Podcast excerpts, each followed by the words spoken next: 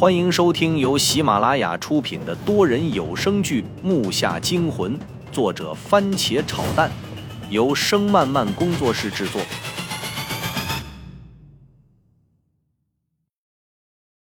第十三集。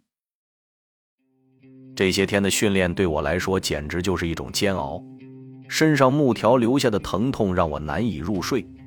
就因为这样，爷爷不光磨练了我的体能。更锻炼了我的意志力。我也曾后悔过，可是对我来说，十天前就已经晚了。我觉得这十天的时间好像让我长大了一岁，好像真的摸出了一些人生道理。不管小说中摸金校尉是怎么下墓的，怎么过来的，我觉得我以后的经历不会太险。但谁知道呢？曾经的羡慕与敬佩，现在却也成了泡影。盗墓盗的不是钱。而是那个解不开的谜。第二天，我已经习惯性的起了床，从书包里拿出了笔，开始在纸上写下需要的东西。这也是爷爷吩咐我的，因为我看过许多盗墓小说，但那些年代不同，我不知道该买里面的还是买别的，所以我一律在前面加上个最好的，意思是说每个东西都要最好的。单子上写了好多。例如最硬的登山绳套，还有随身匕首两把，两个最好的水瓶，最好最亮的手电两把，附带 N 个电池。还有就是一些可以用得上的罐头啊、吃的呀，和些琐碎的急救品。当父亲拿起单子时，都气乐了。我说儿子，什么是最好的手电？还有 N 个电池有什么用？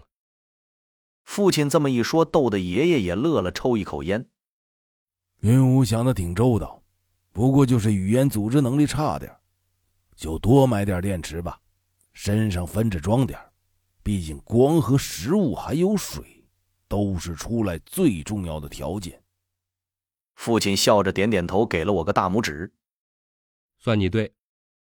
我笑着回应了一下，父亲也没过多的停留，开车就赶去了哈尔滨。毕竟离这个村子最近、最大的城市就是哈尔滨了。一想还真神奇，东北黑龙江这个地带还有墓穴，还真是我没听说过的。这要是传出去，也是个大事儿。这个村子叫李安村，是松花江东南部的一个不大的村庄。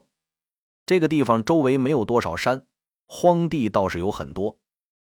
但是爷爷也是因为查到了那个地方才搬到这的，而且费了多年的时间才找到墓的具体位置。但是人却已经老了，真所谓是岁月不饶人呐。一上午的时间就这样过去了，今天没锻炼还真有些不习惯。刚放下饭碗，父亲就到家了，拎进来的是两个登山包。我打开一看，顿时就愣在那儿，里面的东西个个都是贵的家伙。那手电我平常就没看见过，还有我忘了写的荧光棒。我真不知道我这个老爸是从哪儿弄到这些东西的。接着就是我叫他买的那些东西了，还有两套衣服。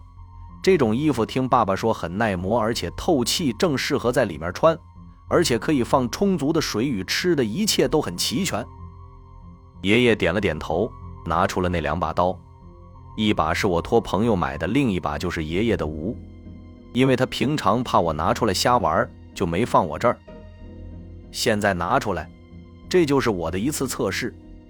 这时我才发现，两把棍刀竟然被什么并着连在了一起，还带着很长的绳。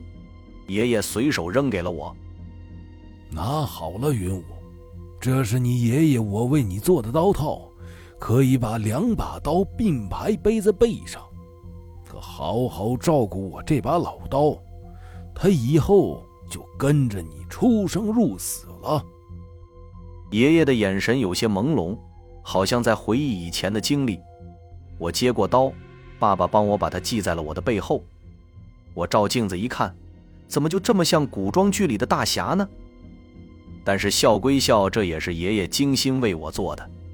我转过身，用这辈子最尊敬的语气对爷爷说了声谢谢。爷爷看了我一眼，道：“好孙子，明天出发，收拾收拾，去熟悉熟悉从背上往下取刀。”然后就休息吧。还有，北方啊，你也去试试身手，明天多加小心呐。爷爷说完，接着就是一阵连咳，可能是今天说的话多了，牵扯到伤口。父亲尊敬的回答了一声，就带我收拾东西去了。而奶奶则去查看爷爷的伤口。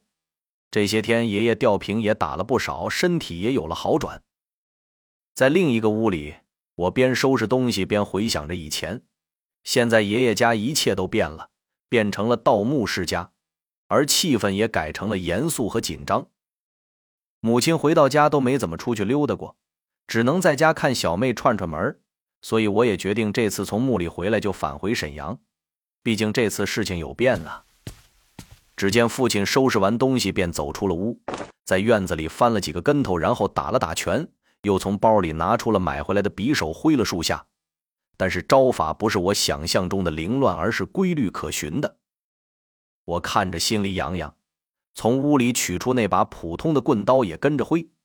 我并不想老让那把好刀出鞘，这就是我这个年龄的习性。有新礼物总是格外爱惜的。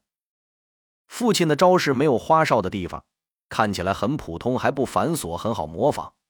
我看也是普通的防身招式。他看我学，故意放慢了速度，我也就更好跟了。就那样，我和父亲边练边讨论心得，到了深夜。但这晚我睡得并不踏实，那种莫名的紧张让我胡思乱想，睡前无边的幻想，身体也随着想象变得紧张起来。